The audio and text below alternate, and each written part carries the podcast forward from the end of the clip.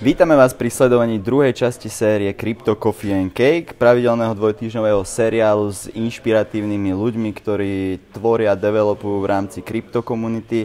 A tešíme sa, že pozvanie do dnešného dielu k nám prijal človek, ktorého väčšina ľudí pozná pod menom Wilder, ale jeho práve meno je Pavol Lupták. Vítame ťa. Ahojte. Je to človek, ktorý je etický hacker, zakladateľ paralelnej polis, je to človek, ktorého trvalé bydlisko sa mení flexibilne podľa na jednotlivých národných regulácií a určite je toho ďaleko viac, takže ja by som bol rád, keby si povedal našim divákom viac o sebe, ako sa teda teraz cítiš, ako sa vnímaš, kde sa nachádzaš momentálne. Tak ja som sa vlastne uh, posledných 20 rokov venoval profesionálne IT bezpečnosti konkrétne hackovaní, hackovaniu technológií a rôznych systémov a aplikácií a tak ďalej. A teraz sa posúvam do nejakého iného levelu. A je to stále hackovanie, ale je to hackovanie, dalo by sa povedať, vlastného, vlastného života. A to takým spôsobom, že sa snažím a, a čo najviac oslobodiť a decentralizovať. A som presvedčený o tom, že to je možné dosiahnuť v súčasnom komplikovanom svete len istou globálnosťou a flexibilitou.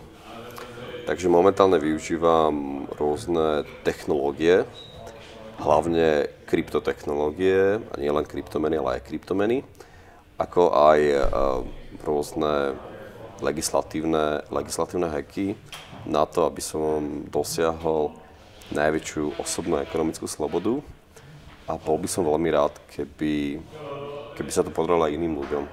A iným, množstvo iným ľuďom, ktorých poznám, sa to podarilo. Určite. Uh, chcem sa ťa spýtať, čo, čo ťa k tomuto celkovo hackovaniu priviedlo? Aká bola tá nejaká myšlienka? Bol to nejaký single point z domu, alebo si to nejak dlhšie cítil?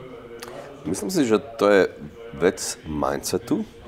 A väčšina ľudí má asociované hackovanie s nejakými informačnými technológiami, ale hackovanie je vlastne akákoľvek inovácia alebo akýkoľvek netradičný prístup, ktorý e, nejakú vec zlepší nejakým netradičným spôsobom. A existujú okrem tých tradičných hackerov, napríklad biohackery, ľudia, ktorí hackujú biotechnológie, alebo rôzni genetickí hackery a tak ďalej. Takže v princípe akýkoľvek ľudia, ktorí majú väčšinou hĺbkové znalosti technológie, a dokážu svojim netradičným pohľadom na niečo nové, zaujímavé, alebo to dostať do nejakého neštandardného stavu napríklad. Mm-hmm. Takže to je, to je, je, to, je to vec mindsetu podľa mňa. A keď sa hackery prestanú venovať nejakej jeden oblasti, tak hackujú častokrát nejakú úplne inú oblasť, ale cíti to tam, ano, je to, je to Chápem. A môžeš aj prezrieť nejaké projekty, na ktorých pracuješ, alebo momentálne firmy, ktorým sa najviac venuješ? A, tak, mám toho viacero. Vlastne e, mám dve a, IT bezpečnostné spoločnosti. Mm-hmm. Jedna sa volá Netemba, to je firma, ktorá robí penetračné testy a bezpečnostné audity a webové aplikácie, mobilné aplikácie. Máme relatívne vysoký záber. Čo by mohlo zaujímať kryptokomunitu, tak možno je možno to, že sa venujeme vlastne aj e, bezpečnostným auditom smart kontraktov, mm-hmm. Ethereum napríklad, ktoré sú súčasťou všetkých ICO projektov alebo aj nejakých nových decentralizovaných aplikácií. A ďalšia firma, ktorú máme s Jurajom, ktorý bol prvý host, sa volá Hecktrophy. A ešte s ďalšími, e, s ďalšími ľuďmi, to je, to je tzv. bug bounty program. Mm-hmm. To, znamená, to, to znamená, že je to vlastne spôsob, to, ja to zvyknem hovoriť, že to je tzv. Uber na, pre hackerov. To znamená, snažíme sa prepájať uh, stovky hackerov priamo s klientami, ktorí potrebujú vyhekovať nejakú webovú službu, webovú aplikáciu a, a za toto im ponúkame nejakú adekvátnu odmenu. A to je ďalšia firma. Potom s ďalším kamarátom, ktorý sa volá Zdeno, Zdeno Hlinka, ktorý je podľa mňa celkom známy v umeleckých kruhoch na Slovensku. Máme ďalšiu firmu, ktorá sa volá Satori, ktorú by som veľmi rád chcel trošku oživiť a rozbehnúť. A Zden je veľmi aktívny a s ďalšími ľuďmi spolupracuje teraz na, unikátnej udalosti, ktorá sa volá Demobit, čo je festival a, počítačového, počítačového umenia. Čo skoro? Čo skoro. bude to vlastne začiatkom, začiatkom februára. A, a toto je vlastne vec, ktorá, ktorú mám na Slovensku. Potom mám ešte pár zahraničných firiem a môjim cieľom, čomu by som sa teraz chcel venovať, je, je nejaké kryptoliberalizačné služby. Mm-hmm. To znamená, že umožňovať rôznym ľuďom, ktorí sa necítia v danej krajine bezpečne z rôznych dôvodov. Mm-hmm. No, tu by som podotkol, že štvrtina Slovákov podľa posledných prieskumov e, by videl v politike nejakú, nejakého čiho diktátora alebo autoritatívneho vodcu. 47% opýtaných Slovákov by hlasovalo za povinnú vojenskú službu a tak ďalej. A keď si zoberieme tieto štatistiky, tak nie som si úplne istý, či Slovensko je akorát správna bezpečná krajina, či sa nejakým spôsobom nerade, neradikalizuje. A pretože si myslím, že neexistuje žiadna vysnívaná krajina, kde sa, snaží presťa- kde sa stačí presťahovať a budeme šťastní, spokojní a slobodní. A myslím si, že existuje len kombinácia istých krajín. Mm-hmm. Takže a to je vec, ktorej sa, ktor- čomu sa venujem. Som vlastne perpetual traveler, alebo človek, ktorý vlastne profesionálne cestuje a snažím sa, a snažím sa nejakým Ďakujem, spôsobom uchopiť rôzne legislatívy rôznych štátov a, a využiť to v, v prospech ekonomickej a osobnej slobody daného človeka. Mm-hmm alebo danej firmy vlastne. Takže, by sa, takže to je vec, ktorá ma zaujíma.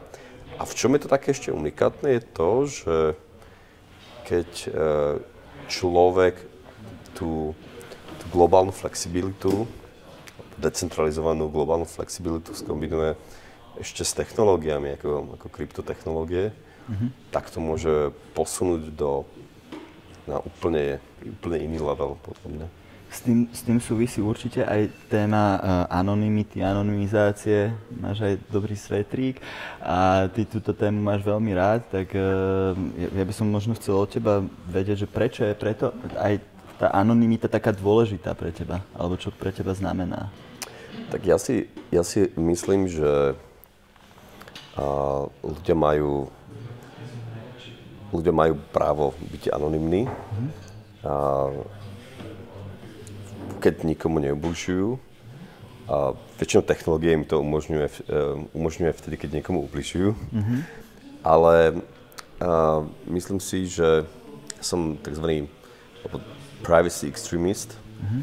A, aj napriek tomu, že som veľmi aktívny na sociálnych sieťach, tak vlastne sociálne siete a, a beriem ako výhradne verejné médium. Mm-hmm. Takže to, čo napíšem na sociálnej sieti, je niečo, čo by som kľudne zakričal na ulici z okna. Mm-hmm ale okrem toho je súkromie pre mňa veľmi dôležité. Používam šifrovnú komunikáciu na citlivé, eh, na citlivé veci. Čiže signál? Ale... Signál napríklad. Mm-hmm. A preferovaná, preferovaná komunikácia vlastne s kolegami, s kamarátmi všetko šifrujeme. Mm-hmm. Väčšina našich hovorov vlastne sú šifrovaných, možno 5% hovorov sú také, ktoré nie sú šifrované. Takže eh, to súkromie je pre mňa veľmi dôležité a myslím si, že a dokonca, dokonca si myslím, že to súkromie by malo byť absolútne. Áno, absolútne znamená vlastne... To, to skúsim vysvetliť, čo to znamená teda. Kľudne. Um, v Nemecku je veľké množstvo hackerov, mm-hmm. Ktorí sú tak trošku lavicovo orientovaní okolo skupiny Chaos Communication Congress. Mm-hmm. A to sú tiež privacy extrémisti, ktorí tvrdia, že štát nemá právo, alebo korporácie nemajú právo e, poznať ich osobné informácie a všetko šifrujú, všetko chránia a tak ďalej, ale čo sa týka napríklad ich príjmov mm-hmm. alebo výdajov, tak to nepodlieha už tomu súkromiu. Áno. Takže tá vlastne tá ochrana súkromia je odtiaľto potiaľto, ale odtiaľto potiaľto už nie, to všetko musí k tomu, k tým finančným transakciám musí mať prístup štát, aby sme to vedeli zdániť, aby ten systém dokázal fungovať a tak ďalej. A to je podľa mňa dosť nekonzistentný prístup. Konzistentný prístup je taký, že keď už ochrana súkromia, tak absolútne na všetko. Mm-hmm. A hlavne kvôli tomu, že to technicky realizovateľné, akékoľvek intervencie to nejakým spôsobom znemožňovať. Mm-hmm. No, tu absolútne, absolútne súkromie majú podstatne drastickejší a dramatickejší dopad na súkromie ľudí. Konkrétna situácia je taká, že keď chcete um, Cameron britský premiér, tak on, sa, on mal také populistické prehlásenie, snažil sa prehlasi, uh, zakázať end-to-end šifrovanú komunikáciu vlastne, Mm-hmm. VPNky, SSL spojenia a tak ďalej, čo je technicky akože dosť veľký nezmysel, ale a uh, zakázať alebo povoliť len také, kde by tajné služby alebo policia mala nejaké zadné vrátka. Mm-hmm. A to, to, je, to, je, to, je to, to, to je to strašné. To znamená, že je pre, pre štát podľa mňa je veľmi ťažké sa vysporiadať s faktom, že ľudia dokážu nielen anonymne komunikovať cez signál, mm-hmm. ale dokážu aj anonymne obchodovať. Dokážu aj anonymne platiť za svoje služby, produkty a tak ďalej. A ten štát nad tým, nie že nebude, nemá kontrolu, ale nebude mať kontrolu. Mm-hmm. A tých, tých peer-to-peer transakcií, ktoré nás posúvajú do decentralizovanej peer-to-peer spoločnosti, bude čím ďalej viac. Dovolím si tvrdiť, že v budúcnosti vlastne štát postupne stráti kontrolu nad tým virtuálnym online svetom mm-hmm. vďaka me- veciam ako šifrované šifrované komunikácie, anonimné, decentralizované kryptomeny a tak ďalej. Čiže aby som to tak zosumarizoval, tak to, teda tá anonimita sú, súvisí hlavne alebo nadvezuje na, na vládnu špionáž občanov a tieto takéto nezmyselné? Um, anonimita je si, istým spôsobom ochrana uh, vlastne pred, pred potenciálnym zneužitím. Mm-hmm. že a taký klasický argument je, že, že však ale pokým nerobíš nič, len nemáš čo skrývať. Ano, a tým pádom, a tým pádom, ťa, a tým pádom ťa máme právo uh, špehovať, odpočúvať a tak ďalej. A tam je ten problém, že uh, táto, táto, táto, tento výrok je veľmi krátkozraký a to, z dôvodu, a to z takého dôvodu, že nedokážeme predpovedať budúcnosť, nedokážeme mať istotu, že o 2-3 roky, o 5 rokov Slovensko nebude ďalšia republika Ruskej federácie napríklad, áno? Alebo nejaké, nejaké, nejaké, nejaké iné krajiny, kde ten systém môže vyzerať úplne inak a, a bude zneužívaný voči občanom. Mm-hmm. Áno, a kvôli tomu, že my nie, nie sme schopní determinovať, odhadnúť, mm-hmm. že budúci, budúci politici informácie, ktoré teraz zbierajú, nebudú zneužité, a to nevieme, nevieme to odhadnúť, tak je najlepšie, keď sa, keď sa nič nezbiera o tých ľuďoch, pretože, pretože máme veľké množstvo historických príkladov, kedy napríklad e, cenzus sčítanie v Nemecku, v Holandsku a pred druhou svetovou vojnou bolo zneužité na to, že štát mal kompletné informácie o tom, že kto je Žid, kde presne býva a tak ďalej. Následne sa to použilo na deportáciu Židov. Krásny príklad. Ano. Takže preto to je kľúčové, e, že keďže neviem predpovedať budúcnosť, neviem predpovedať potenciálne zneužitie, preto je najlepšie nič plošne nešpehovať, mm-hmm. a, lebo toto, to, túto, túto hrozbu zneužitia nie sme schopní eliminovať. Dobre, teraz tak trošku možno zmením tému. Som si vral, že máš toho strašne veľa. A mňa zaujíma možno, či máš nejaké denné rutiny, či už pracovné alebo live rutiny, alebo po prípade nejaké také hacky. no, ja, ja sa priznám, že ja som taký spoločný človek v tom, že mám fóbiu z rutiny. Mm-hmm. Vlastne istú fóbiu zo stereotypov. Mm-hmm. Tak to znamená, že ten klasický e, život, alebo tradičný život človeka, ktorý sa ráno zobudí a, a vykonáva nejaký rituál a podobné veci, tak to je presne ako žiť nechcem a čo nemám rád. Takže mne sa posledných pár rokov stáva to, že sa každú noc dosť často budem v úplne inej posteli, v úplne inej krajine, pokiaľ s rovnakou ženou, tak... a, takže takže ja, ja tú rutinu nemám, nemám rád, ale určite nejaké, nejakú, nejakú, nejaké rutiny mám. Napríklad chodím na nejaké dobré akcie, napríklad ten Chaos Communication Congress. Mm-hmm. To bola veľká hackerská konferencia, 35. ročník v Leipzigu, tak tam chodím mm-hmm. celkom pravidelne. E, to je taká rutina. A, takže asi by sa nejaké rutiny našli, ale väčšinou proti ním aktívne bojujem. Mm-hmm. Ehm, dobre, spomínal si, veľa cestuješ, si perpetuál traveler, ale popri tom ešte viac pracuješ. Ako tieto veci sklb, sklbuješ? Lebo pri cestovaní častokrát veľa ľuďom vzniká nejaký neproduktívny čas, i keď sa dá tráviť produktívne. A ako ho tráviš ty, alebo ako to všetko dokážeš sklbiť tieto veci dokopy? Uh, ja, ja pracujem počas toho, ako cestujem. Uh-huh. Napríklad, uh, možno to ľudia nevedia, ale väčšinu blogov, ktoré som napísal, uh-huh. som napísal uh, z mobilu v lietadle. Mm-hmm. To je práve počas, to, že... počas, počas letu napríklad.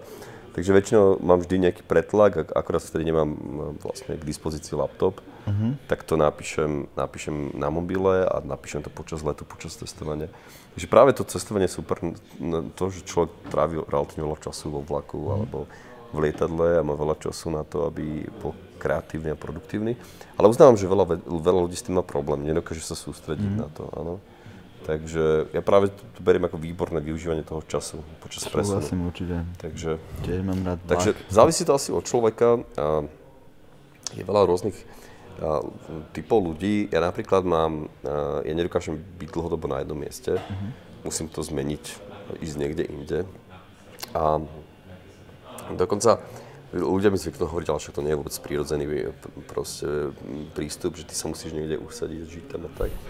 Ale keď ideme úplne v histórii veľmi, veľmi dozadu, tak my sme boli častokrát tí, tí, tí lovci, mm-hmm. ktorí putovali Ako za nejakou zverou a žili sme niekde inde a mm-hmm. možno sme sa nakoniec niekde usadili a tak ďalej. Takže ja, ja som tú fázu usadenia už mám za sebou, mm-hmm. takže teraz som aktívny a neustále sa hýbem. Takže. Mm-hmm. V rámci social media, a to, to ja som osobne obdivoval, aké ty dokážeš dlhé články, príspevky na Facebook dať a podobne. Už Juraj minule zdieľal, že používa nejaké aplikácie. Akým spôsobom používaš nejaké aplikácie, ktoré niečo Ako nejaký taký, že Might na nejaký, nejaké aplikácie na zapísanie myšlenok, alebo... Ja používam, čo sa týka sociálnych sietí, tak používam Hootsuite Buffer, mm-hmm. čo sú vlastne social management mm-hmm. platformy na mm-hmm. manažovanie vlastne príspevkov, a, takže vlastne tie zabezpečujú, že v periodických intervaloch mm-hmm. odo mňa na sociálnych sieťach sa zobrazujú nejaké, nejaké príspevky. A, na písanie blogov používam, a, používam Swift, Swiftky, prediktívnu klávesnicu, mm-hmm. takže píšem relatívne veľmi rýchlo. Na písanie anglických, uh, anglických blogov používam Grammarly, klávesnicu, mm-hmm. ale tu si vypínam vždy pri citlivej komunikácii. Vlastne celé tie klávesnice si vypínam pri citlivej komunikácii. Mm-hmm. Grammarly automaticky dokáže interaktívne opravovať moju uh, anglickú gramatiku napríklad tak. Takže používam rôzne takéto nástroje. Uh, uh, používam vlastne decentralizované, decentralizované blogovacie platformy, napríklad uh, Steamit, mm-hmm. akože, alebo Yours, mm-hmm. to je ďalšia platforma, takže ja mám rád tie, tieto decentralizované veci. Potom si spomenul už aj ty sám, že možno na nejaké zapisovanie myšlienok využívaš Evernote, alebo čo využívaš? Uh, Väčšinou si to píšem do nejakého úplne jednoduchej nejaké notepady, do nejaké mm. poznámky mm. a potom s tým textom pracujem. Buď to hodím na Medium, alebo na Steamit, alebo na, nejaký, na nejakú takúto platformu. Mm. Tým, že veľa cestuješ, e, stáva sa u teba niekedy niečo také, že máš pocit, že potrebuješ nejakým spôsobom dobiť baterky, alebo vlastne tie nové situácie a miesta ťa v kuse tak do, dobíjajú, že nepotrebuješ ani nič také, ako to máš? Väčšinou väčšinou sa priebežne dobíjam novými podnetmi a mm-hmm. stimulmi. Ja mám vlastne takú vlastnosť, a tu má veľa ľudí, tu má Juraj napríklad, že, mm, že sme závislí e, na nových stimuloch. Mm-hmm. A e, nové stimuly sú v princípe znamenajú to, že keď som stal na jednom mieste, tak potom si stále čítam nejaké články alebo knihy alebo niečo podobné, alebo alebo stačí veľa cestovať, ktoré, takže tie stimuly sú tiež nejakým spôsobom uspokojované a stále nejaké to zahlťovanie tých stimulov potrebujem a keď nemám ich zahltené, tak, tak potom sa necítim až tak dobre, mm-hmm. ale, ale myslím si, že napríklad meditácia, nemeditujem, ale chcel by som začať meditovať, a je vec, ktorá funguje úplne opačne, takže to vypína. Vypína, no, jasné. Áno, ale tak vypínam niekedy určite. A máš aj niečo také, že chodíš sauna alebo, alebo nejaký šport? Chodím alebo pravidelne do sauny, možno trikrát za týždeň. Uh-huh. A uh, lyžujem. Uh-huh. Uh, minulý rok som mal dokonca celo sezónnu permanentku a lyžoval som stovky kilometrov. A teraz, na Slovensku alebo? Uh, na Slovensku uh-huh. to bolo, že Vysoké Tatrinské Tatry, vlastne uh-huh. Špindlerov mlyn. A teraz som tiež lyžoval, bol, bol som vlastne odcestovaný v Paname, takže ja som nelyžoval. Predtým som stihol ešte lyžovačku v Rakúsku a teraz vlastne v Tatrách, takže mm-hmm. ešte plávam, to ma baví a, a bicyklujem, takže mm-hmm. to sú také tri športy vlastne, ktoré mám, mám celkom rád. Dobre, aká je tvoja inšpirácia, či už pracovná alebo nejaká životná? Si to To možno nejaké tie nové podnety, alebo nejakí ľudia, alebo čo ťa inšpiruje? Inšpiruje. Priateľka. inšpiruje, áno, určite. On ma určite inšpiruje. A inšpirujú ma vlastne všetci moji kamaráti a, a všetci ľudia, okolo ktorých sa vyskytujem nejakým spôsobom. Mm-hmm. Inšpiruje ma, mi inšpirujú ma články, ktoré čítam, tak ďalej, takže prakticky všetko ma inšpiruje, mm-hmm. dalo, dalo, dalo by sa povedať. Takže... Dobre. Čo pre teba znamená sloboda? Sloboda. Uh, to je... Sloboda pre mňa znamená uh, mať možnosť v každom okamihu sa dobrovoľne rozhodnúť, spraviť to, čo chcem, mm-hmm. bez toho, aby som mal nejaké obavy z nejaké persekúcie napríklad alebo nejaký, nejaký stres alebo čokoľvek. Mm-hmm. Takže um, sloboda je podľa mňa, znamená pre množstvo ľudí, množstvo ľudí iné veci. U mňa tá sloboda a rozhodovať, e, sloboda dobrovoľne sa rozhodovať nejakým spôsobom súvisí so samotným šťastím. Mm-hmm. A keď sa necítim slobodné a som obmedzovaný nejakými vecami, tak nedokážem byť šťastný. Takže potrebujem sa cítiť slobodné, keď môžeme povedať, že je to všetko len stav mysle, stav mm-hmm. hlavy, aby som sa cítil šťastný. Takže ja to mám úzko prepojené. Slobodu, slobodu so šťastím. A som, myslím si, že som hypersenzitívny na intervenciu do slobody, na rozdiel od väčšiny ľudí. Takže... Mm, to je celkom vidieť na sociálnych sieťach pri tvojich príspevkoch. áno, áno, že, že, sa ma to, že sa ma to dotýka a, a možno by som to nemusel až tak veľmi prežívať. Ale zase na druhej strane, myslím si, že práve takíto ľudia e, niekedy vysielajú signál, že niečo v tej spoločnosti nie je dobré a malo by sa to zmeniť alebo niečo podobné. Bavia ma v rôznej tej absurdnosti a vyhľadám, vyhľadám rôzne také absurdné, nelogické situácie, poukazujem na ne, to ma, to ma tiež nejakým spôsobom celkom baví. Mm-hmm. Ale sloboda je určite asi jedna z najdôležitejších vecí v mojom živote. A ja som sa chcel ďalšiu otázku spýtať, že čo je šťastie, ale ty si vlastne už povedal, že sloboda je potrebná pre teba mm, ku šťastiu. A znamená teda tá sloboda to šťastie, alebo je ešte niečo iné, čo rozumieš to je podľa mňa, šťastie? Podľa mňa, uh, ja, asi je rozdiel medzi spokojnosťou a šťastím spokojnosť môže byť taká dlhodobá, šťastie je mm-hmm. také, taký chvíľkový pocit, mm-hmm. podľa mňa, záblesky šťastia a tak ďalej. Tak si, ja možno budem tak mať taký, také proste, mám na to taký možno prízemný a, biologický pohľad, že šťastie je fakt asi len správna kombinácia oxytocínu a serotonínu v našej hlave. A, takže, a otázka, že, že, že akými akými vecami, akými aktivitami a čím si dokážeme stimulovať ten serotonín a oxytocín na našej hlave, to je akože dôležité. Podľa mňa, no, takže... Dobre, uh, čo pre teba znamenajú peniaze, alebo je to podmienka ku nejakému šťastiu, alebo skôr slobode? Je to podľa mňa určite prostredok k slobode. Uh, tak mne sa peniaze páčia v tom, že je to vlastne univerzálny prostriedok výmeny um, produktivity, produktov ľudskej práce. A zatiaľ sme podľa mňa nič lepšie ako peniaze nevymysleli na, na, na nejakú výmenu tých produktov ľudskej práce. Takže, ale myslím si, že nie je dobré mať na peniaze nejaký spôsobom fetiš. A ja si dovolím tvrdiť, že som momentálne v mojom živote najväčší minimalista Kvôli tomu, že veľa cestujem, tak, tak vlastne všetky moje dôležité veci mám ako carry-on luggage, proste príručnej batožine a v, v tej batož, s tou batožinou som niekoľko mesiacov a väčšinu, veľakrát väčšinu tých iných vecí nepotrebujem. Takže dokonca si myslím, že, že som šťastnejší, ako keď som mal veľa vecí a musel som proste riešiť, kde sa tie veci nachádzajú, či sú v poriadku, či sa niečo nestane a tak ďalej. A to sa týka aj keď máte veľa nehnuteľností, veľa aut alebo podobných vecí. Väčšinou, väčšinou vás trápi, že sa musíte o to starať. Mm. Áno, a to je, ten pocit poznám, lebo som mal v minulosti aj viac vecí, ako mám teraz. A, takže, takže tak. Ale v každom prípade na peniaze je dobre to, že, že umožňujú vám byť slobodný, to určite, a súčasne vyjadrovať alebo prejavovať e, nejakým, alebo ovplyvňovať spoločnosť e, vašimi dobrými úmyslami, ktoré sú finančne náročné. Mm-hmm. No to znamená, chcete ľuďom pomôcť založiť nejakú charitu, alebo kľudne aj firmu, ktorá pomáha ľuďom a potrebujete na to peniaze, takže, takže na to sú peniaze dobré, že vám umožňujú tú technickú implementáciu vašich snov. Mm. Teraz možno taká otázka pre teba nepríjemná, ale možno aj príjemná. Čo pre teba znamená štát, alebo ako vidíš jeho rolu?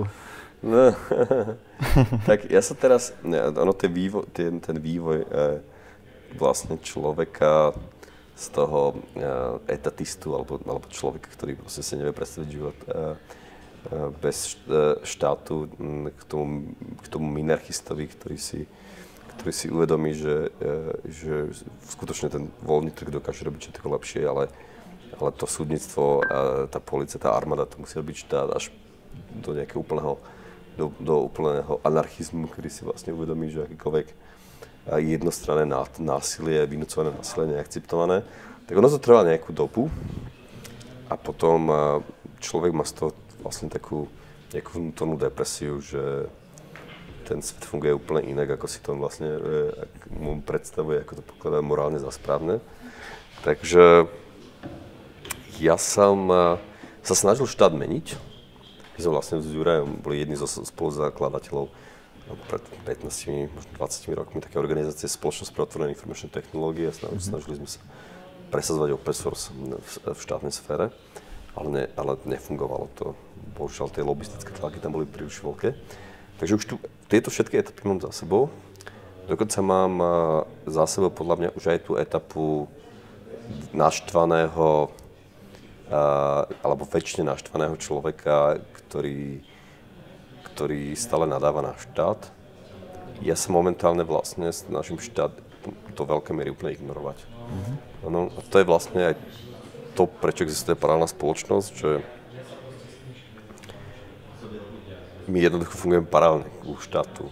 Áno, že neveríme v jeho reformu. Myslíme si, že reforma nejakého autoritatívneho, centralizovaného systému nikdy nemôže fungovať, pretože keď tam, budú, keď tam bude tá autoritatívnosť a tá centralizácia, ktorá znemožňuje napríklad prírodzenú súťaž, tú kompetitívnosť, tak to jednoducho nebude fungovať. Takže, takže momentálne sa snažím skutočne venovať paralelnej spoločnosti a budovaniu paralelnej spoločnosti a ovplyvňovaniu ľudí, aby sa do tej paralelnej spoločnosti dostali a to ma dokonca náplňa a je to dosť veľký, mm-hmm. veľký zmysel života. Som, som rád, keď ľudia to objavia a keď, keď vlastne uvedomia si, že existuje niečo iné. Mm-hmm.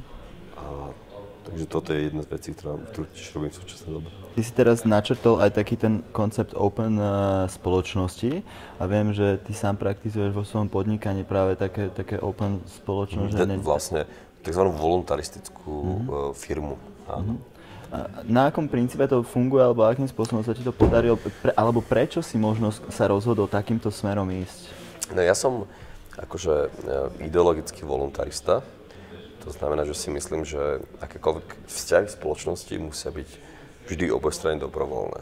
No a teraz nemyslím len vzťahy medzi partnermi napríklad, ale aj, ale aj medzi zamestnávateľom a zamestnancom, alebo mm. aj voči štátu. A pretože som voluntarista, tak nemusím odmietnúť štát, pretože ten vzťah štát u mne je vždy jednostranne vynúcovaný. Ale tento systém, uh, som sa rozhodol, že už keď som teda konzistentný voluntarista, alebo snažím sa tak byť stále, nič nie je konzistentné, je to len naše, naše pokusy nejakým cieľom k tomu doiterovať.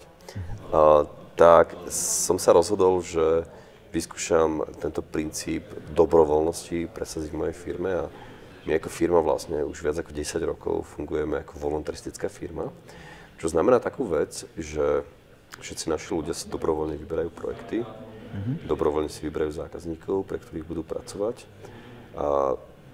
Čo má množstvo výhod. Jedna výhoda je taká, že práca, ktorú si dobrovoľne vyberiete, tak ju spravíte lepšie a poctivejšie, ako keď vám nejaký šéf vnúti.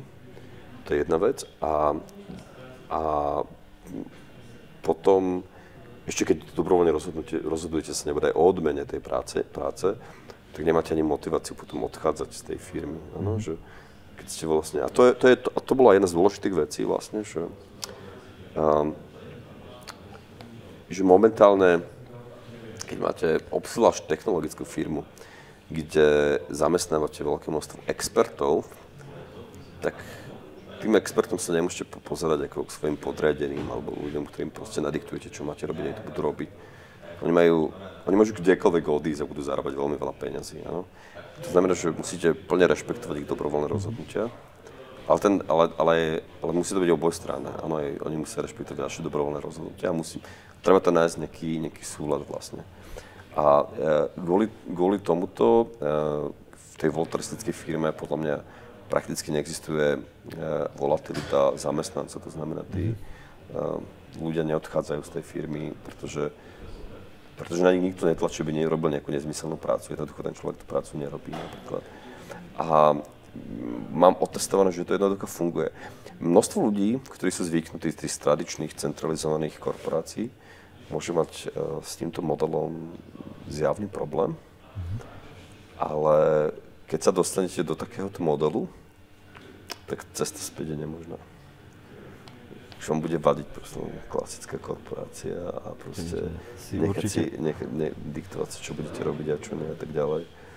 Ono podľa mňa najlepšie tomu rozumejú samotní podnikateľe alebo vlastníci firiem, ktorí, ktorí napriek tomu, že sa im vo firmám nedarí, tak si už nikto z nich nevie predstaviť, že by šli ešte pracovať aj za dobrý plat do nejakej korporácie. No? A to práve kvôli tomu, že majú tú slobodu, proste, ktorá je veľmi kľúčová.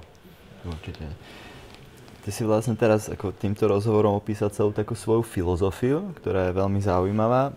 Určite pri, bola to dlhá cesta. Mal si pri tej ceste nejakých mentorov, s ktorými si... Určite. Napríklad Paul, Paul Rosenberg, e, ktorého sme videli, tak je to jeden, jeden proste z, z ľudí, ktorý ma výrazne ovplyvnil. Mm-hmm. A on je, a takýchto ľudí, takýchto ľudí bolo viacero vlastne. To sú... Kľudne spomen nejakých takých, čo, čo ti najviac tak rezonujú v hlave. Bude to... Tak akože určite ma ovplyvnil napríklad aj Juraj. Uh-huh. A, a teraz, nemys- a teraz nielen Juraj Bednár, ale aj Juraj Karpiš napríklad, s ktorým, uh-huh. s ktorým budeš robiť rozhovor. To sú podľa mňa pre mňa takí ľudia, ktorí ma veľmi ovplyvnili, si dovolím, dovolím tvrdiť.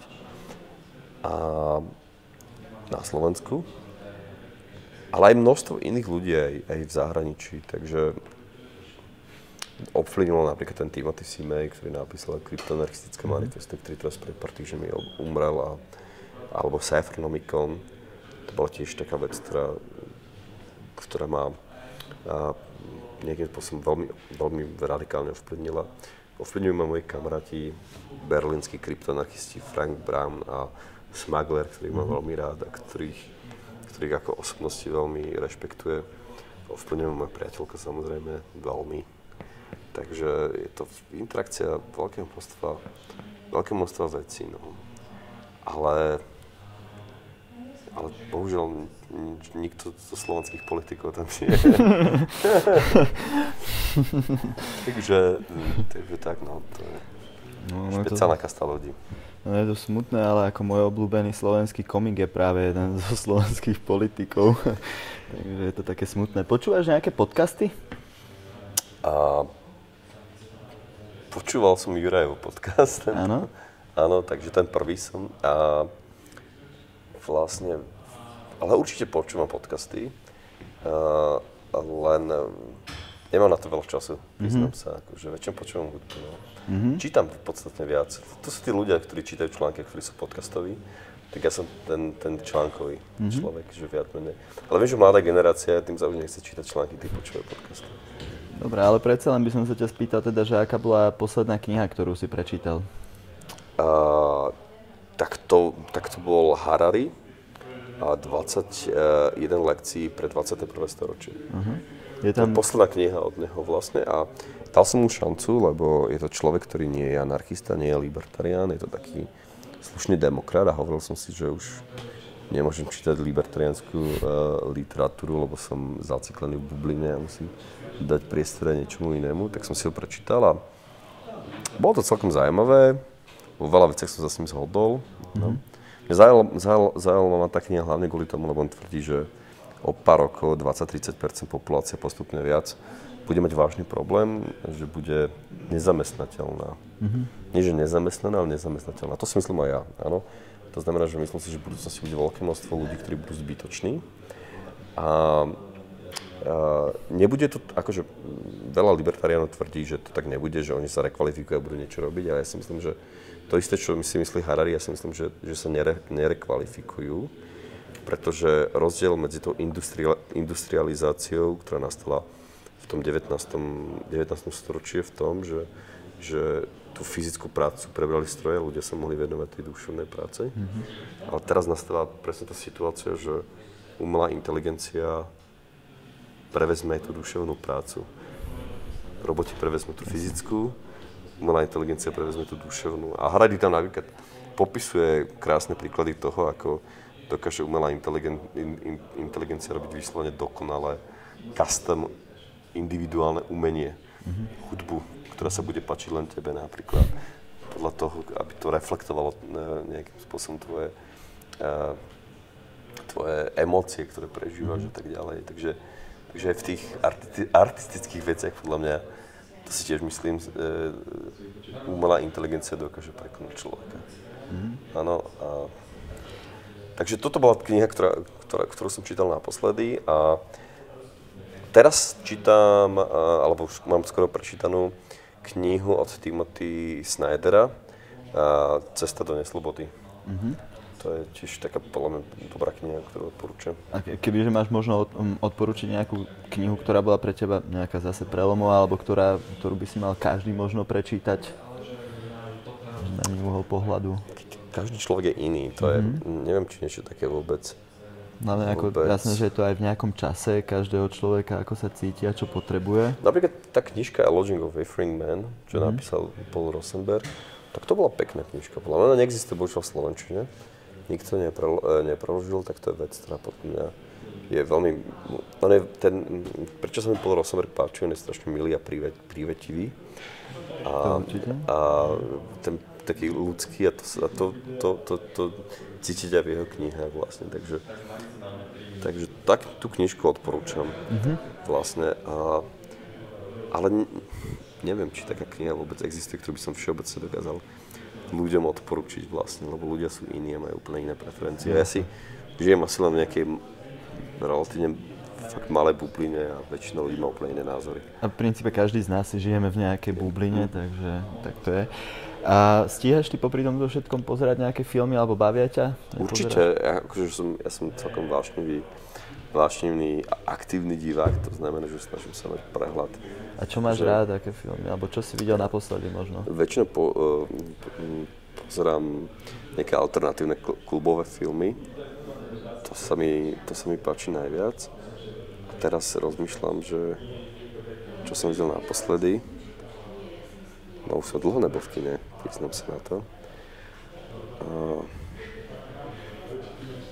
fúha, rozmýšľam, čo som videl naposledy. Čo teraz je v kine? Určite som to videl. ja práve, ja práve akože do kina nechodím, vieš, ja si to no. pozriem všetko na počítači, ja, takže, jasné. takže ani moc Jasné. Nie. Film, ktorý som videl, e, nevidel, čo bol úplne naposledy, videl som nedávno a veľmi sa mi páčil. To bol film, ktorý sa volá Manifesto. Mm-hmm. Je to film, kde robil hudbu Nils Fram. Mm-hmm. To je taký môj obľúbený uh, umelec, ktorý robí, ktorý robí elektronickú hudbu. A Manifesto je je vlastne, je to taký náročnejší film, alebo to náročnejší film. Je to kompozícia uh, viacerých umeleckých manifest dohromady. Takže tam je napríklad taká situácia, že uh, je pohreb a Kate Blanche je taká herečka, mm-hmm. áno? Áno. Tak myslím, že ona tam hrá, že všetky role, nejakých 10 rol možno mm-hmm. raz, hrá vlastne len ona. Mm-hmm. A je tam taká scénka a, a vlastne každá scénka vyjadruje nejaké konkrétne umelecké manifesto. Takže tam napríklad jedna scénka, kde, je, kde je pohreb a ona medzi tými pozostalými vlastne číta, nakladá dataistické manifesto. Mm-hmm. Alebo surrealistické manifesto. Potom je tam scénka, ako je ako triedna učiteľka v nejakej škole medzi prváčikmi a, a, jedno, a nakladá tam časti Dogmy 95 napríklad. Mm-hmm. Tak ďalej, takže keď sa, poži- keď sa pohybujete v tej filmografii, tak je to veľmi zaujímavý film podľa mňa. Určite, no bol som z neho nadšený, akože. To bol film, ktorého som bol fakt, že nadšený, páčilo sa mi. Všetky. A to film odporúčam vidieť dvakrát, akože. to je presne ten proste ja film, ako, ako, ja neviem, Nebo nad Berlínom napríklad, mm-hmm. aj, ktorý môžeš pozerať nekonečne veľakrát a stále tam bude niečo zaujímavé. Ja. Všetky linky budú pod videom, takže tam si to môžu diváci nájsť. Uh, ty si už načítal aj nejakú hudbu, ktorú poču, počúvaš, či už tú filmovú, ale kľudne povedz, akí sú tvoji obľúbení autory. Fú, tak ja počúvam veľa hudby, priznám sa. Dokonca chodím aj veľmi často uh, na koncerty. Poviem moju srdcovú kapelu, na ktorú sa chystám teraz do Štokholmu a vlastne Spiritualize. Mm-hmm. A to je taký psychedelický space rock s gospelovým spevom. Doslova. Teraz. A to je moja doslova vyslovene srdcová kapela, ktorú mám veľmi ráda. A chodím na otočku, že idem do Londýna na ich koncert a na, mm. na otočku naspäť. A teraz idem na otočku do Štokholmu a naspäť kvôli tejto kapele. Takže toto je moja akože srdcová kapela. Ale mám veľké množstvo obľúbených kapiel aj na Slovensku, aj v Čechách, aj všade na svete. Ja som inak pracoval 4 roky ako hudobný redaktor, takže mm-hmm. som mhm. sa vlastne trošku tak viac zaoberal hudbou. A, a tak. A posledná kapela, ktorú som videl na koncerte, ktorá sa mi páčila, tak to bolo vo Viedni vo Flexe. Uh, public Service mm-hmm. uh, Broadcasting. Mm-hmm. Sa volá, sa volá tá kapela. A je nejaká slovenská kapela, alebo slovenskú hudbu nejakú počúvaš? Počúvame veľa slovenskej hudby tak z takej akože starej slovenskej hudby, tak najlepší interpret je pre mňa jednoznačne Težo Ursiny. Toho, to nič lepšie nie je, podľa mňa. Marian Varga tiež fajn, ale tak Dežo to prekonal na, na všetkých leveloch. To je, ako to je môj najväčší obľúbenec. A, a z takej súčasnej hudby, podľa mňa, čo je akože veľmi super kapela, teraz, aj keď tí pani sú už trošku starší, je Autumn, o, the, the Autumnist. Mm-hmm. No, oni mali teraz aj e, nejaký nový single a to mi príde na slovenské pomery nadštandardne dobrá kapela. Ale ja mám strašne rád aj také e, proste kapely z 90 rokov, strašne mám rád Kosu z nosa napríklad, mm. alebo je Met, alebo tieto, tieto, tieto, tieto kapely, takéto bratislavské. Keďže tak chodíš po svete a naštívil si veľa rôznych festivalov, tak ktoré by boli také, ktoré by si odporúčil ľuďom? Um, odporúčil by som nejaké také unikátne, ktoré sú úplne iné ako všetky ostatné. Určite tam patrí Burning Man Festival, mm-hmm. ktorý je svojím spôsobom fakt sku- u- veľmi unikátny. Je to tá najväčšia koncentrácia najpestrejšieho umenia, ako si dokážeš, dokážeš predstaviť na jednom mieste. A bol to veľký zážitok, aj keď to bolo fyzicky náročné, lebo tam je človek 10 dní a napríklad sa nesprchuje, lebo väčšina ľudí sa tam nesprchuje a je tam strašne veľa piesku, takže prešiť Burning Man je relatívne fyzicky náročné, ale určite to stojí za to. A existujú rôzne odnoše Burning Manu, jeden z najväčších nie, nie, nie len v Nevade, ale napríklad v Izraeli, mm-hmm. alebo myslím aj v Španielsku a rôznych iných krajinách. Určite by som spomenul taký veľmi maličký festival v Nemecku, ktorý, ktorý sme mali veľmi radi. Chodili sme tam veľmi často. Aj, bol tam tak maximálne tisíc ľudí a bol to že medzinárodný hedonistický kongres. Mm-hmm. A nepýtaj sa, čo sa tam robilo. a tak tento festival, festival teda tento maličký festival bol super. A potom ja mám rád také, také malé alternatívne festivály, festivaly, napríklad Incubate, festival alternatívnej hudby, ktorý bol, uh, ktorý bol v Holandsku. Mám rád Donau festival, ktorý, mm-hmm. ktorý býva v Rakúsku. Takže mám rád také mestské festivaly, ktoré prebiehajú na rôznych, uh, rôznych miestach. Mm-hmm. Raz za čas sa objavím omylom aj na nejakom mega veľkom festivale, ale potom zase prídem na to, že mám rád tie, mm-hmm. tie, tie malé festivaly, takže a, a možno by sme budúci rok chceli ísť na Boom Festival, aj keď neviem, či nie je ten festival trošku taký, že príliš ezo, nejaký ezoterický. A uh, určite teraz, napríklad boli sme teraz v Medellíne a v Bogote v Kolumbii. Medellín, alebo možno Slávia to ako Medellín, po kolumbínsky sa to je Medellín, je mesto, ktoré je veľmi kultúrne založené a je tam veľké množstvo lokálnych kolumbijských festivalov. Mm-hmm. Napríklad Breakfast je taký významný indický, um, Indies festival, alebo sú tam rôzne technofestivály a takéto veci, takže, takže mňa zaujíma vyslovene, že exporovať niečo na druhom konci sveta a mm-hmm. získať, dostať sa do tej subkultúry tam a tak ďalej. Takže určite hej, mám, rád, mám rád zmenu, no, ale zase sa sem tam aj rád vraciam. Mm-hmm. Ale zase nie je nejako často. Dobre. Mm, keby si mal povedať nejakú čo najzaujímavejšiu vec o tebe, ktorú nenájdeme v tvojom rezume a ani väčšina ľudí asi o nej nevie, čo by to bolo? Mm, to je ťažká otázka. Uh, Ak niečo také vôbec je, keďže veľa postuješ a podobne. Ale určite je. Veľa postujem. Mm. No napríklad dnes som si spomenul na to, že keď sme v rámci umeleckej skupiny Stohoven vymýšľali, vymýšľali názov uh, Paralelná polis alebo Paralelný polis, mm-hmm. tak mi nápadlo, že ja som v tej dobe určite zvažoval, myslím, že som to aj písal, uh, že by sa Paralelný polis mohol vola, volať uh, Free House, uh-huh. takže ten, ten slobodné domy, čo, čo bolo inšpirované slobodným domom v tej knižke Paula Rosenberga A Lodging uh-huh. of Wayfaring Man. Takže vlastne Paul Rosenberg je teda náš časový vizionár, ktorý okrem toho, že predpovedal proste kryptomeny, uh-huh. Tak predpovedal aj existenciu uh, paralelnej polis a nazval to Free House. Super. Takže toto mi len tak dnes napadlo, že, že mi to prišlo dosť zaujímavé. Netušil som, že sa paralelná poli skoro volala Freehouse. Nevolala sa tak nikdy, Pravím to bolo skoro. taký... Skoro, skoro, áno, áno. A, áno, takže... Paralelná polis je asi, asi, asi lepší názov. Určite, podľa mňa znie super. Hlavne akože je to slovenské a české, takže Keď... musí byť všetko za angličtinu. Mm, čím si chcel byť ako dieťa? To viem veľmi presne. to som ja, som, ja som mal úplne jasné ako dieťa. Ja som to mal, keď som bol, mal 6 rokov, tak som chcel byť, že, že do 40 kozmonaut a po 40 prezident. to bolo akože, ja som bol skromné dieťa. Um, takže takto som to mal presne naplánované. No. Dobre. Tak uh, kozmonauta to zdieľame podobne. To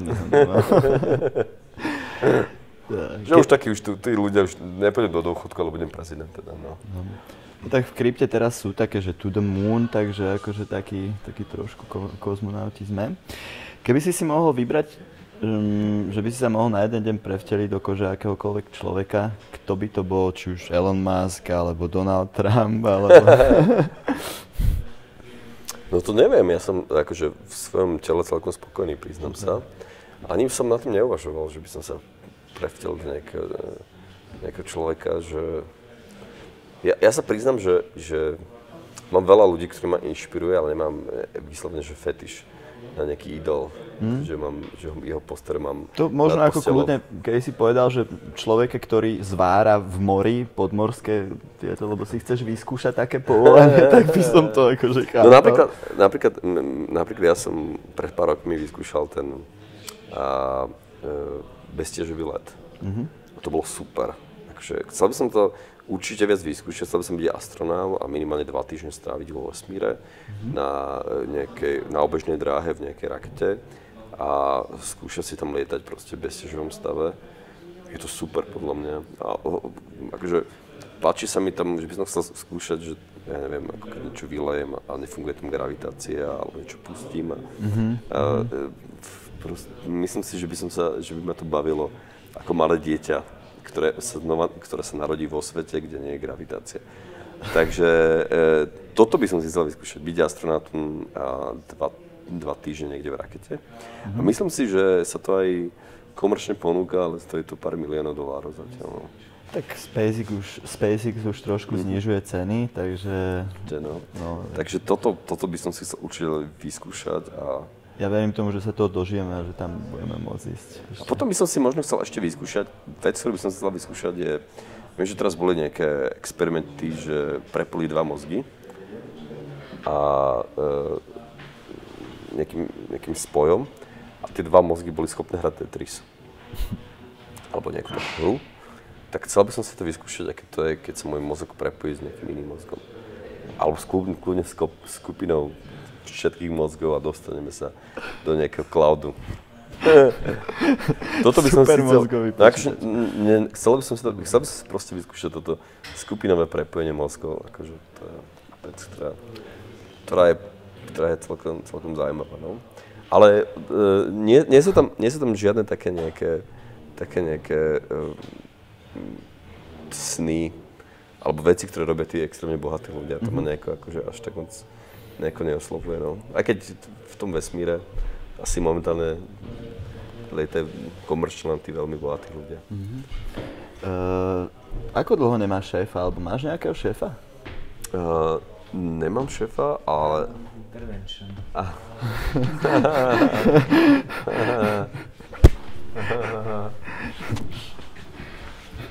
Dobre, máme intervention. Čiže šéfa nemáš? Šéfa nemám, uh, šéfa nemám vlastne, odkedy som si založil vlastnú firmu. Ale musím povedať, že moji šéfovia boli veľmi dobrí. Že až na pár výnimiek mal som väčšinou super šéfov a dokonca ma niektorí aj veľmi inšpirovali. To bola moja otázka, že čo by si odkázal svojmu poslednému šéfovi? Uh, myslím, že môj posledný šéf bola... Bol vlastne muž, áno, bol to muž, ale preto som aj, aj ženu a čo by som odkázal, tak si užíva život, no, to by som odkázal asi, asi, asi každému, takže... Teraz... Ale pamätám si, že mal som pár šéfov, ktorí ma, ktorí ma naučili uh, proste rešpektovať názory ostatných napríklad a byť slušný. Mm-hmm. Pamätám si len takú, taký jednoduchú, jednoduchú vec, že jeden šéf ma naučil písať pekné maily mm-hmm. na konci sa pekne pozdraviť, zaželať pekný deň napríklad. Čo som predtým vôbec nerobil, je to blbosť, ale zlepšuje to prostredie, mm-hmm. podľa mňa aj tú komunikáciu a všetko. No, je úžasné. Takže pozitívne, také pozitívne. Je úžasné, keď šéf je líder a keď sa od neho môžeš niečo naučiť a Určite, určite. Ďalej. Uh, teraz na ďalšiu otázku by som teda chcel od teba, že čo ťa napadne také top of mind. Mám tu len jednu takú vetu, teda je jeden pojem, ktorý je pre teba určite veľmi zaujímavý, miluješ ho. Takže tvoj top of mind, nejaká autorita aut- ja nemám rád slovo autorita. Ja viem. by som začal, akože autorita... A teraz akože, že sa mi má páčiť tá autorita? Nie, že, že či akože je nejaká autorita teda pre teba zjavne asi, asi podľa toho, že musíš veľa rozmýšľať, asi nie. Autorita, no ako nápadol mi Boh, ale nie som veriaci. Mm-hmm. Ale tak keby som bol veriaci, tak poviem, že autorita je Boh. Mm-hmm. No. A teraz mi napadlo, že, že tá autorita je asi celý vesmír. Mm-hmm. Akože celý svet, ktorý tu, ktorý mm-hmm. matka príroda. Áno, tak, tak to mi napadlo, no. Akože to je autorita. Ja si myslím, že, že my ako ľudia trpíme tým, že alebo trpíme. To je, skoro, to je, to je evolučného charakteru, že eh, keď máme jedincov, ktorí ktorí nie sú vyslovne veľmi schopní a šikovní a tak ďalej, to je väčšina ľudí, tak, e, tak asi evolučne bolo vždy lepšie, keď nasledovali nejakých vodcov. Mm-hmm. A to bohužiaľ robili aj vtedy, keď tí vodci boli blbí a robili aj proste nejaké zlé veci. A to bohužiaľ proste sa deje stále. Sa deje stále áno. To znamená, že ja mám, ja mám také mierne obavy, že e, nasledovanie vodcov tá stádovitosť je proste hardkorovaná v našich génoch. Je to mm-hmm. proste hlboko v nás, áno. Že, že to vidno aj na našich najbližších príbuzných šimpanzí, gorily. A, a že sú tam alfa samci, ktorých, mm-hmm. ktorí vedú a potom tí ostatní beta samci a tak ďalej. Takže, takže si myslím, že tá stádovitosť je v nás zakorenená. A dokonca ja si myslím, a tým pádom tým akože to je, to je možno argument pre všetkých mojich oponentov, že tá, tá tvoja anarchia nikdy nebude fungovať. a, lebo určite potrebujeme nejakú vodcu, ktorý to tu bude celé viesť a bude mm-hmm. určovať smer a ostatní budú nasledovať. Ale ja si myslím, že by sme ako spoločnosť sa mohli dostať do nejakého viac civilizovaného stavu. To také, veľakrát sme sa v histórii dostali do stavu, kedy sme začali napríklad, uh, odmietli sme otroctvo, začali sme rešpektovať práva žien a tak ďalej a tak ďalej. Ale myslím si, že nás čaká ešte vyšší stupeň civilizovanosti. Mm-hmm. A to je taký, kedy budeme rešpektovať ľudí, ktorí jednoducho sa rozhodnú, že nepôjdu, nebudú, nepôjdu za tým stádom, mm-hmm. ale jednoducho si budú robiť, čo chcú. A, a nezávislo od toho, čo si ten štát o tom myslí alebo nie, áno. Mm-hmm. Ktorí, ktorí dajú tú možnosť opt-out, vyskočiť z toho, z toho štátu a ľudia, ktorí sa rozhodnú napríklad neplatiť dane, ale, mm-hmm. ale budú sa sami starať od seba, nebudú z štátu nič sieť, nič mu dávať, tak jednoducho budú môcť koexistovať vo voči štátu, čo teraz je veľmi komplikované, mm-hmm. ťažké podľa mňa, áno, že ten štát všetkých pohľcuje. A myslím si, že ten vyšší stupeň civilizovanosti spoločnosti je vtedy, keď keď naša spoločnosť začne rešpektovať existenciu paralelnej spoločnosti. Mm-hmm. A toto som nepovedal ja, keď to sme tak múdro, ale, ale uh, povedal to Václav Benda, mm-hmm. ktorý vymyslel koncept paralelný, paralelný polis. Mm-hmm. Ja som mal na teba pripravenú aj takú otázku, keďže ty si taký dosť vizionár a máš taký zaujímavý pohľad na svet aj na šeličo, že, že aká by bola, aký, akú by si povedal nejakú ty víziu alebo predpoveď do budúcnosti, ale ty si to už aj načrtol podľa mňa nejakým spôsobom. Vízia, no. Ja si myslím, že, uh, že naša spoločnosť sa bude polarizovať.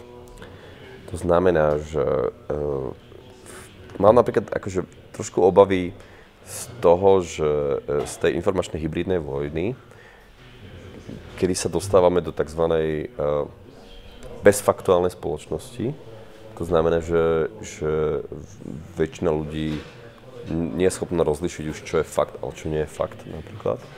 To, to je akože problém, hej, že, že ľudia nedokáže... Dostaneme sa do spoločnosti, kde je veľmi ťažké zistiť, čo je pravda a čo nie je pravda a čo je fake news a čo nie je fake news je to podstatne ťažšie, ako to bolo v minulosti. A e, myslím, že tento, tento stav extrémne vyhovuje tomu, aby, aby sa pri moci udržali proste autoritatívni diktátori. Áno, mm-hmm. lebo oni stále môžu povedať, že, že keď im niekto chce zlať, že to je fake news a že to je inak a tak ďalej a tak ďalej. Áno. To znamená, že keď, keď tí diktátori zasahujú do ľudských práv, ubližujú ostatným a tak ďalej, tak stále môžu prohlásiť, že to tak vlastne nie je. Mm. A že to je nejako úplne inak a tak ďalej. Takže myslím si, že e, tá doba tej nefakt, ten, alebo doba absencie tých faktov, do ktorej sa dostávame, uh, je veľmi nebezpečná, pretože to umožní, umožní to dlhú dobu držať pri moci proste diktátorov a ich moc nebude slabnúť, ako som si myslel. Ja som si, keď som bol mladý, tak som si myslel, že keď keď budeme mať brutálne technológie, tak vlastne sa budeme liberalizovať, že, že rozvoj, exponenciálny rozvoj technológií spôsobí liberalizáciu, ale keď som bol v Saudskej Arábii a videl som tam fakt technologicky rozvinutú, rozvinutú spoločnosť a prstenie, ktoré keď si otočil, tak ti recitovali Korán, a, tak som si uvedomil, že, a, že exponenciálny rozvoj technológie nemusí ďaleko znamenať liberalizáciu, ale môže spôsobiť podporu tej konkrétnej nejakej doktríny, ktorá je často nehumánna, mm-hmm. alebo proste obmedzuje nejakých slobodu veľkého množstva ľudí. Takže kľudne môžeme mať exponenciálny rozvoj e, technológií a diktatúru súčasne. Takže to je jedna vec, ktorej by sme si mali byť vedomí. A druhá vec je to, že množstvo ľudí, ktorí si uvedomujú, že sloboda je dôležitá, a množstvo ľudí, ktorí, si, ktorí sú individualisti. To je vlastne tá spoločnosť, o ktorej, o ktorej hovorím ja, tak tak to je, tá je za, na, postavená na kolektivistických myšlienkach. A teraz vlastne prebieha súboj kolektivizmu a individualizmu vlastne. Ano. Ten západ, ktorý tu máme, tak on viac inklinuje k tomu individualizmu a tie diktatúry, ktoré máme, tak oni sú viac kolektivistické vlastne. Je tam konflikt, ktorý nastáva. A myslím si, že individualisti majú extrémne účinnú zbraň, a to sú kryptotechnológie, kryptomeny, a ktoré umožňujú anonymitu a výrazným spôsobom, to je inak dôležité, že na reagujem na tú tvoju otázku na začiatku, že anonimita extrémnym spôsobom ako nikdy predtým posilňuje ten ľudský individualizmus mm-hmm. vlastne, áno. Pretože, pretože nikto ti nemôže kecať do, do, do, do tej tvojej individuality, lebo si anonimný vlastne. Mm-hmm. Takže si myslím, že, ten, mm, že, že tá kryptoanarchia umožní ľuďom nejakým spôsobom výrazným spôsobom posilniť tu, ten, ten individualizmus mm-hmm. proti tomu kolektivizmu, a, kam sa rútime vďaka a, tej, tej postfaktuálnej dobe. Mm-hmm. Ano, keď pre, prebiehajú informačné hybridné vojny a, a udržujú sa diktatúry a tak ďalej. Takže myslím si, že to môže byť ešte, ešte veľmi účinná zbraň. A tá, tá kryptoanarchia tiež vytvára veľkú, vlastne paralelný priestor mm-hmm. pre veľké množstvo ľudí, pre ktorých je tá sloboda dôležitá, aby tam interagovali a ochráni ich, mm-hmm. kryptotechnológie ich chránia pred intervenciou tej kolektivistickej spoločnosti. A dokonca dneska sme sa bavili s Virajem ešte o takej zaujímavej veci, že, že v budúcnosti, že, že, že myslíme si, že nastáva v budúcnosti môže nastať presne tá situácia, že sociálne rozdiely narastú medzi ľuďmi a to narastú kvôli tomu, že bude veľké množstvo nejakých šikovných ľudí, ktorí umelú inteligenciu rozši- využijú na to, aby boli ešte šikovnejší, ešte schopnejší, mm-hmm. ešte viac produktívnejší a tak ďalej. A potom budú ľudia, ktorí to nebudú vedieť obsiahnuť, ktorí nebudú vedieť používať kryptomeny alebo aj internet a budú tu nejaké slamy. Takže dokonca si myslím, že a, a, a o tom, že nastanú genetické modifikácie, mm-hmm. ktoré nás budú robiť viac inteligentných alebo proste s lepšou pamäťou a tak ďalej, tak všetky tie genetické modifikácie, ktoré aj keď zakážeme, tak sa budú robiť, robiť na čierno a budú fungovať, si myslím, že môžu spôsobiť, a to mám vážne obavy, že v budúcnosti bude viac ľudských ras. Áno, ale raz mm-hmm. takých, že budú proste, že budú kvázi proste nejaký ako by som to nazval, proste tí tradiční, proste jednoduchí ľudia, ktorí mm. neobsiahli, na, proste neobsiahli ten náraz exponenciálnych technológií, nie sú geneticky modifikovaní a žijú niekde v slamoch a versus ľudia, ktorí, ktorých rodičia investovali do ich genetických modifikácií, majú vyššiu inteligenciu, podstatne lepšiu pamäť, dokážu podchytiť, obsiahnuť tú umelú inteligenciu, aby pracovali v ich prospech a tak ďalej. Takže si myslím, že, uh, že nás toto môže čakať. Hej. Ale súčasne, hej, to znamená, že si myslím, že tie so, a to automaticky môže spôsobiť, že tie sociálne rozdiely sa budú zväčšovať. Ale súčasne si myslím, že celková životná úroveň sa bude zlepšovať pre všetkých. Mm-hmm. Áno, to znamená, že, že o 100 rokov sa budú môcť možno teleportovať aj tí najchudobnejší, mm-hmm. čo, čo, alebo o, o 100 rokov si bude, budú môcť tie genetické modifikácie zaplatiť aj tí menej majetní. Áno? Takže to je dôležité si mm-hmm. uvedomiť, že keď hovoríme, že, že ja keď tvrdím, že sa zvýšujú sociálne rozdiely, tak e, tým netvrdím, že sa plošne zvyšuje celá životná mm-hmm. úroveň. Áno? Ja si myslím, že napríklad teraz ideme, e, že posledných 10-20 rokov sa vďaka technológiám zvýšili sociálne rozdiely. Máme tu brutálnych multimiliardárov, ľudí zo Silicon Valley, ktorí, ktorí sú zarobili strašne veľa peniazy, lebo boli extrémne produktívni a tak ďalej. A ľudí, ktorí neboli schopní obsiahnuť internet, aj produktivita sa nejakým výrazným spôsobom nezlepšila. Ale vo všeobecnosti sa majú všetci lepšie, máme najmenšie množstvo hľadujúcich ľudí napríklad a tak ďalej. Áno, že teraz tí najchudobnejší ľudia sú väčšinou tlstí. No, priemerná čo v minulosti nikdy tak nebolo. Priemerná dĺžka života sa zvyšuje a v princípe sa ľudia majú dobre. No. no takže si myslím, že môže byť takéto, takéto rozdiely. Mm-hmm. Akože, Spomen, spomenul, si tu, po, spomenul si tu teleportovanie a vlastne vďaka moderným technológiám vlastne budeme môcť mať možno také trošku super schopnosti, keď si si mal ty nejakú vybrať teraz, aká by to bola. tak ten teleport je podľa mňa ešte dosť veľký úlet. Uh-huh, je? To zatiaľ ako nevidím nejako technicky a akože reálne. Ale, ale vec, ktorú, ktorá by sa mi hodila do každej domácnosti, napríklad taký hologram, uh-huh. no, že, že nechce sa mi cestovať k zákazníkovi a a školiť ho, tak mu tam proste naprojektujem hologram, mm-hmm. ktorý mu to celé vysvetlí a pustím mu to tam a jedenkrát sa nahrám mm-hmm. a pustím mu svoj hologram. To je vec, ktorá by už teraz mohla byť akože taká viac dostupná. A mm-hmm. tak toto je vec, ktorá sa mi ako, celkom, celkom pozdáva. A no tak hologram napríklad. Otázka, aká nejaká technologická hračka alebo celková hračka ťa potešila v poslednom čase? Uh-huh. Uh, rozmýšľam. Napríklad tie sluchatka, o ktorých sme sa bavili, Fixboom. Uh, to som si kúpil náraz s moj, spolu s mojou kolobežkou, ktorú som rovno vyhekoval a, a dal som si tam alternatívny firmware. A e, takže tie sluchatka, tá kolobežka, mm-hmm. to boli také dve veci, ktoré ma Super. ktoré ma nejakým spôsobom potešili. Teraz napríklad aj pod vplyvom Juraja experimentujem uh, s nootropikami, priznám sa. Uh-huh. Uh, takže to je taká ďalšia vec, ktorú, ktorú teraz tak testujem. Možno ma to prestane baviť, možno nie, takže... Ale ja, ja som akože, ja som vyslovene, že technokrat. Že mám technológie, väčšina ľudí sú takí, že, že používam technológie, lebo fakt nám to niečo zjednodušuje. Mm-hmm. Ja používam technológie, lebo ma to baví. Mm-hmm. A ja mám väčšinou taký, ja si napríklad takýto, takýto vlastne, e, takúto kameru, takýto foťak si nemôžem ani kúpiť, lebo ja keď ho kúpim, tak ja sa dva týždne učím všetky funkcie a keď sa všetko naučím, všetko si vyskúšam, tak ma to prestane baviť. Mm-hmm. Potom to nepoužívam. Takže, takže, takže ja mám presne ten problém s foťakom, kúpim si nejaké dielo a potom sa to naučím, vyskúšam si všetky fičurky, mm-hmm. potom ma to prestane baviť a potrebujem nejaký iný kus mm-hmm. hardwareu. Takže, takže no tak. Dobre, a máme pred sebou poslednú otázku. Ja by som sa ťa teda spýtal, čo by si teda, keď sa tak spätne, či už pozrieš na svoj život, alebo možno aj na život súčasných mladých ľudí, čo by si poradil nejakým súčasným tínedžerom, ktorí vchádzajú do toho veku 18-20? No, a ja by som im poradil to, aby,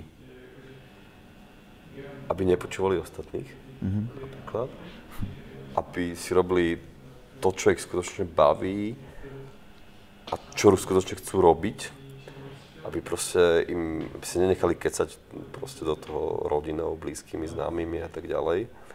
A som presvedčený, že keď budú v, akom, v čomkoľvek, čo ich baví skutočne dobrý, mm-hmm.